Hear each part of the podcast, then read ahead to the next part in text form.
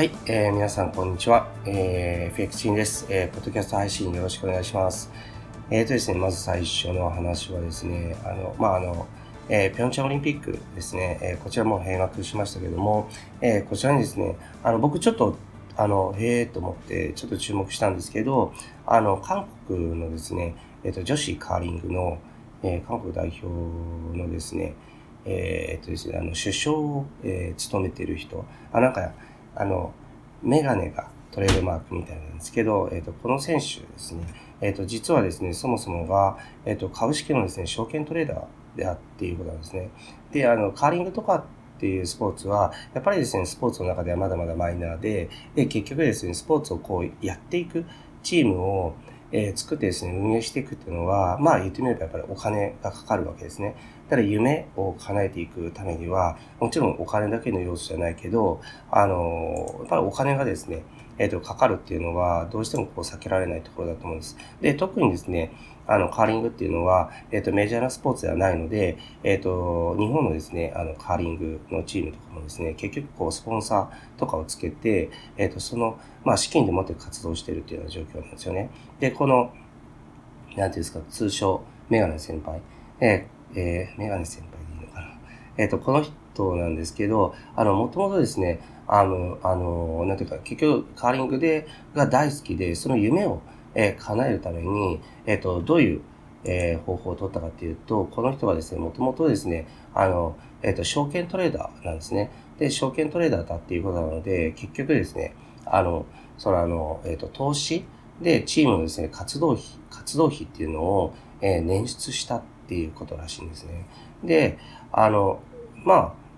まあそういった話はですね、実はそんなに、ニュースにはならなくても、世界各国いろいろある。で、有名なところといえば、僕もよく話してるんですけど、えー、っと、イギリスの方のマントですよね。で、そことかは、まあ本当錆びれた漁村だったんだけども、もうトレーダーをこう育成して、そのトレードによってですね、こう収益を上げるえー、いうことにこう成功したんですね。で、収益が上がったので、そのトレーダーたちにですね、資金を預けたいという人たちが世界各国で増えて、それでまあファンドを結成して、そして金融立国という形で息を吹き返したわけですね。で、この韓国のですね、えっ、ー、と、女子カーリング、このチームもですね、結局はこの、えっ、ー、と、一人の、えー、女性のですね、あの、熱い意志ですね、えー、それによってですね、あの、トレード、によって利益を出して、そしてこう夢をこう叶えていったっていうところが、えー、僕自身は素晴らしいなと思います。で、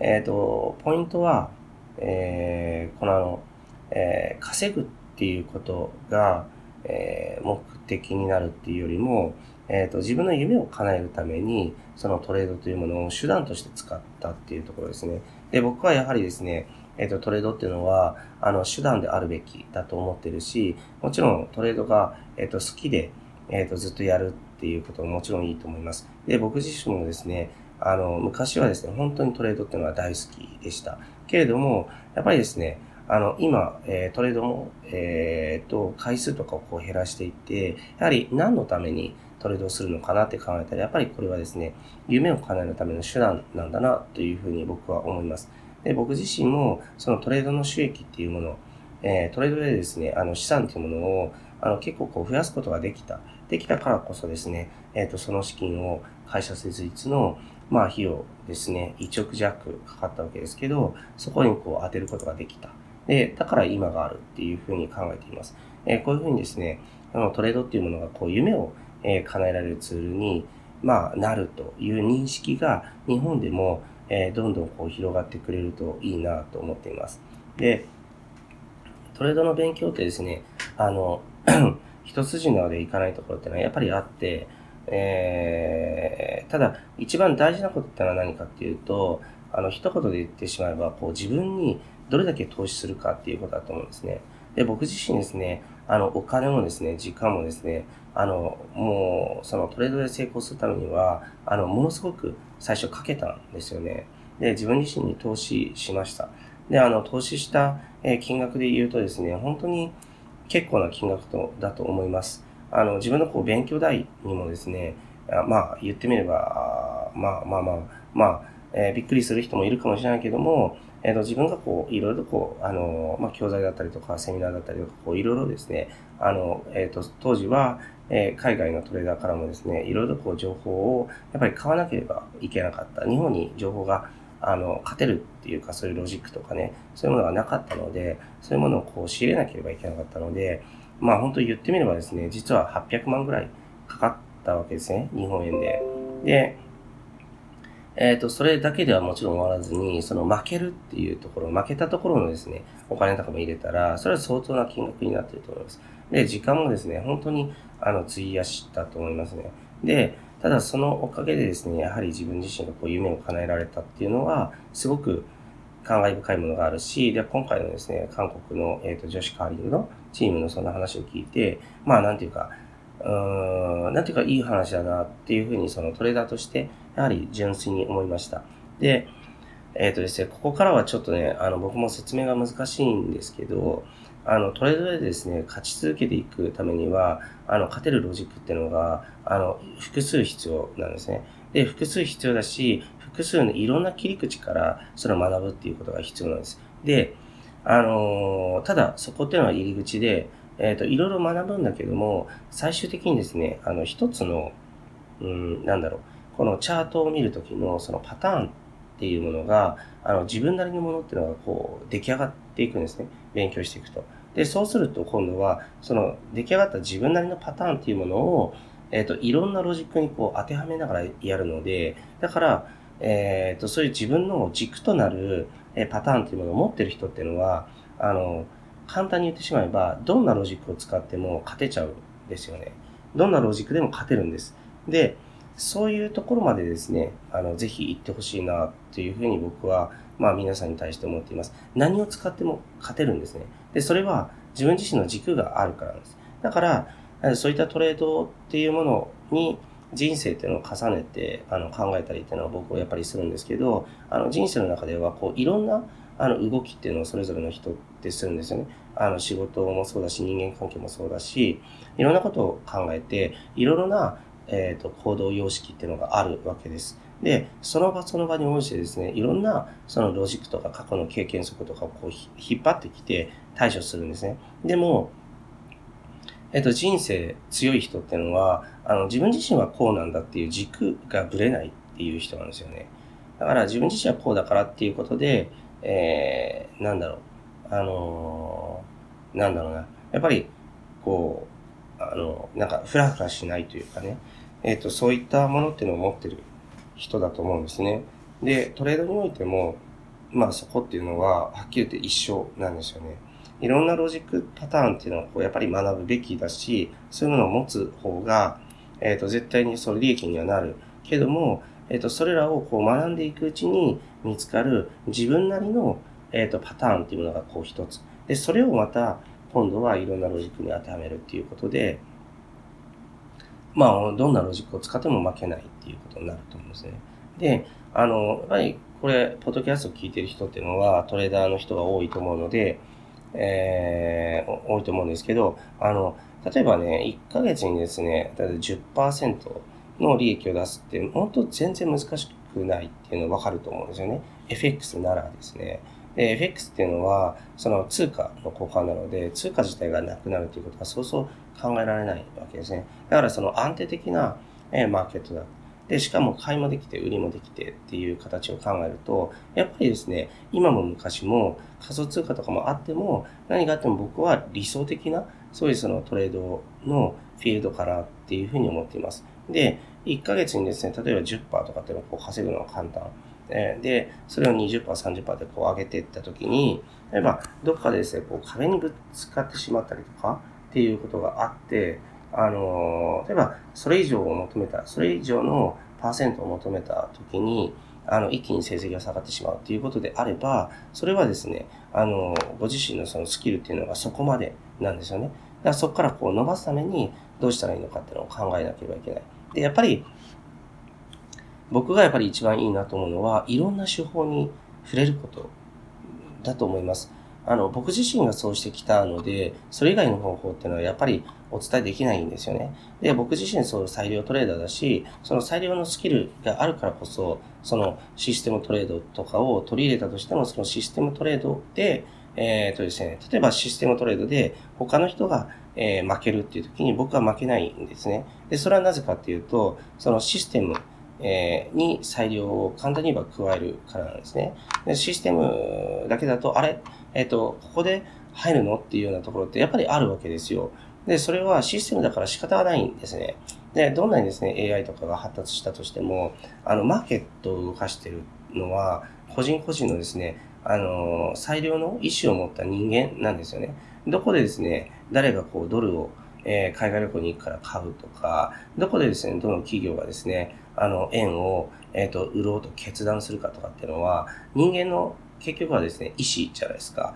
海外旅行に行く、その日を決めるのもその人だし、えっ、ー、と、企業のトップがですね、あ、今、まあ、円を売ってドルに変えとこうっていうふうに考えるかどうかっていうのも、結局はですね、そのトップの人間のですね、裁量の意思ですよね。で、そういったものが混在している中でですね、あの、AI とかだけで、あの、攻略するって非常に難しいんですね。で非常に難しいけども、だからその負けっていうもの、大量の負けを許容して、あの、システムトレードで、例えば、あの、年利、あの、プラス持っていくっていうのはもちろんできると思う。できると思うけど、やっぱり、資金効率とかの面で言っても、FX っていうのは、もう本当に簡単にこうお金っていうのを、えー、売買にしていけるわけですよ。で、そういった意味では、自分自身のこう夢を叶えるとか、そういったところがですね、あの、今回のあの、韓国のカーリング、ね、えー、チームみたいにある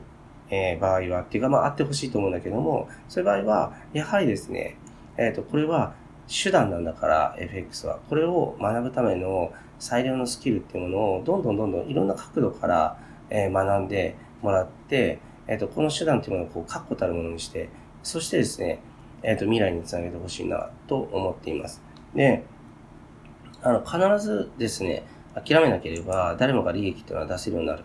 えで、利益は出せるようになるんだけども、えー、例えば1年でですね、資金をこう3倍にする人がいる一方、あの100倍以上にする人がいたりとかっていう違いはですね、やっぱりある。それは、えっ、ー、と、スキルとかでやっぱり違うんですね。で、スキルを磨く一番の方法っていうのは、僕はやっぱりいろんな手法に触れるっていうことかなと思います。いろんな手法に触れて、いろんなトレードツールに触れて、そしてですね、それらを、えっ、ー、と、やってるうちに、あ、自分なりの、あ、ここはえっ、ー、と、勝てるんだなっていう、そのチャートのパターンっていうのが確立されてくる。で、これはやっぱり人によってみんな違うと思うんですよ。で、自分はそのトレーダーのですね、シークレットクラブみたいなの入ってますけど、そこでもですね、みんなやっぱり言うこと違うんですね。で、それぞれの切り口や考え方があるので、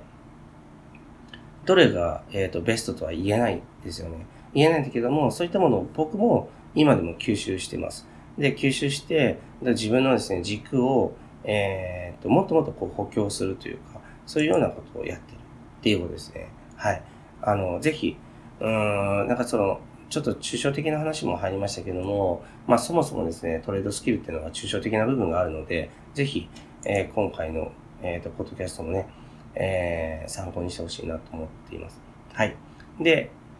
えっ、ー、とですね、さえっ、ー、と、最後にですね、えっ、と、相場、えのことをちょっと分析しておきます。えっ、と、ドル円なんですけど、結構下押ししました。で、あの、ユーロドルがですね、あ、これ、冷やし僕今見てるんですけど、ユーロドルがですね、あの、頭打ちかなって思うところなんですね。あの、1番天井、2番天井とかっていうのはちょっとつけたような格好になってるので、基本的にですね、この後は、あの、ここから上がるっていうのは、ちょっと難しいかなっていうふうに思います。で、ただですね、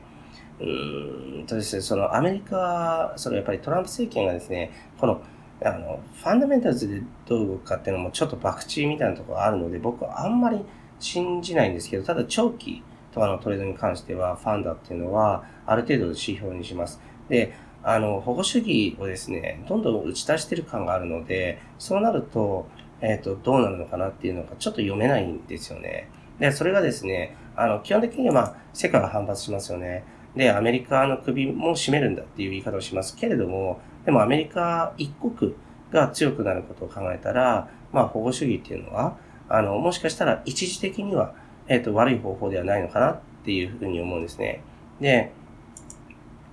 あの、今のですね、ドル円を見ると、まあ結構ですね、あの、円高にどんどん触れてるわけです。で、あの、結構こう、下押ししてるので、あの、明らかにトレンドは下なんですね。だからやっぱり、ドルはまあ弱いんだろうと思うんですけど、で、今ですね、あの、105円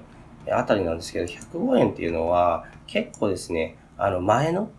えっ、ー、と、いつぐらいかな？えっ、ー、と、えっ、ー、と、2016年のですね、10月あたりに一気に買いをつけたところなんですよね。で、そこまで落ちてきてしまったんですね。で、この一気に買いをつけたところっていうのは、これね、あの、長期のチャートを見てもらうとわかるんですけど、えっ、と、と、2014年とかの10月あたりにもですね、ここから一気に買いが走ってるんですね。で、な、何かっていうと、あの、この、えっと、105円より下っていうのは、長期的にですね、あの、大量のドル保有っていうのが並んでるなっていうことなんですよ。で、もちろんですね、あの、前はそうだったし、えっ、ー、と、去年もそう、ん ?2016 年もそうだったし、で、じゃあ、今年、そのドル保有してた人たちが、あの、他の、えっ、ー、と、マーケットにドルをね、流してしまってるかどうかっていうのはわかんない。わかんないから、なんとも言えないのはもちろんそうなんですよね。ただ、過去から判断していくしかないので、そういう観点で立つと、あの、おそらく、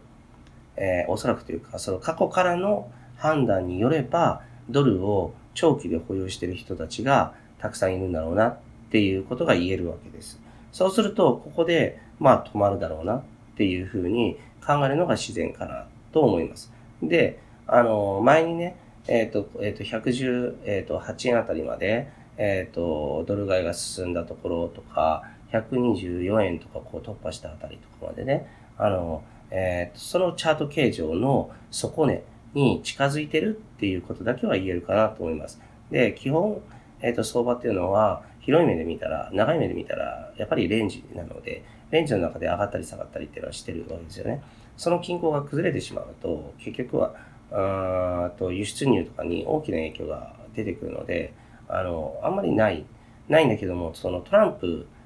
大統領の場合はな何をするかってちょっとわからないので、そういった影響っていうのは、まあ、考慮しておく。だから最悪の場合っていうのはいつでも、えっ、ー、と、損切りしてリスクを減低できるっていう体制は取らないといけないけども、僕自身はですね、あの、ちょっとずつドルを、えっ、ー、と、長期で、えっ、ー、と、買い始めています。ですから、まあ、下がったら買う、下がったら買うっていうことの繰り返しですね。で、考えています。はい。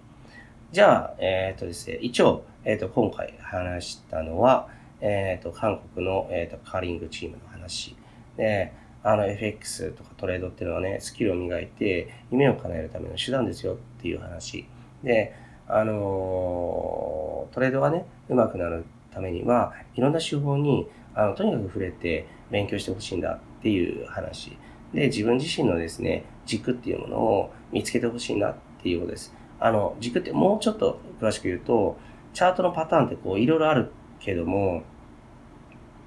うん、なんて言えばいいんだろうな。えっ、ー、と、僕だったらここで入ってここで決済しますっていう形があるんです。で、それは僕に向いてるものっていうものを僕が見つけてるんですね。で、僕は、えっ、ー、と、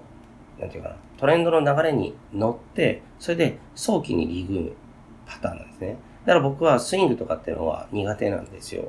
だから、あの、スキャルが得意なんですけど、で、スキャルも、えっ、ー、と、どっちかって言えばそうやってトレンドの流れに乗って、取る。で、これをやらないと僕はもう逆張りになっちゃうトレーダーなので、だから、うんと僕はあえてこういうやり方をしてるんですね。けれども、僕の知り合いで、あの、思いっきり逆張りのトレーダーとかいるんですよ。で、その人ってのは、ものすごい早めの損切りと、えっ、ー、と、遅めの利確っていうものを繰り返すんですね。で、そうなると僕とエントリーするタイミングも決済するタイミングも全部違うんです。けれども、その人ももう10年以上ずっと勝ち続けてるんですよね。で、あの、そうなると、その人に合ってる軸っていうのはそれだったってことなんです。で、僕に合ってる軸はそれじゃないっていうことなんですね。だから、いろんなものに触れて、あ、自分に一番合うのはこれだから、これを軸にして、他の手法とかを学び続けて、肉付けしていこうっていう、まあ、イメージとしてはそういう形かなと思っています。はい。えー、じゃあですね、今回のポッドキャストは、えっ、と、こういった、まあ、ここまでのいろんな話をさせてもらいました。はい。ぜひですね、参考にしてほしいと思います。はい。ありがとうございました。今週の放送はいかがでしたでしょうか？弊社クロスリテイリングでは投資に関わる様々な情報を発信していますひらがな3文字で投資に教科書の課で投資家と検索してみてくださいねそれではまた次回お会いしましょうこの番組はクロスリテイリング株式会社の提供でお送りしました。